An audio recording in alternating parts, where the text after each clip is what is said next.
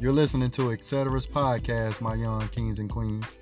where I motivate, encourage, and keep you all and myself positive as I share my thoughts about anything and everything because all things are possible.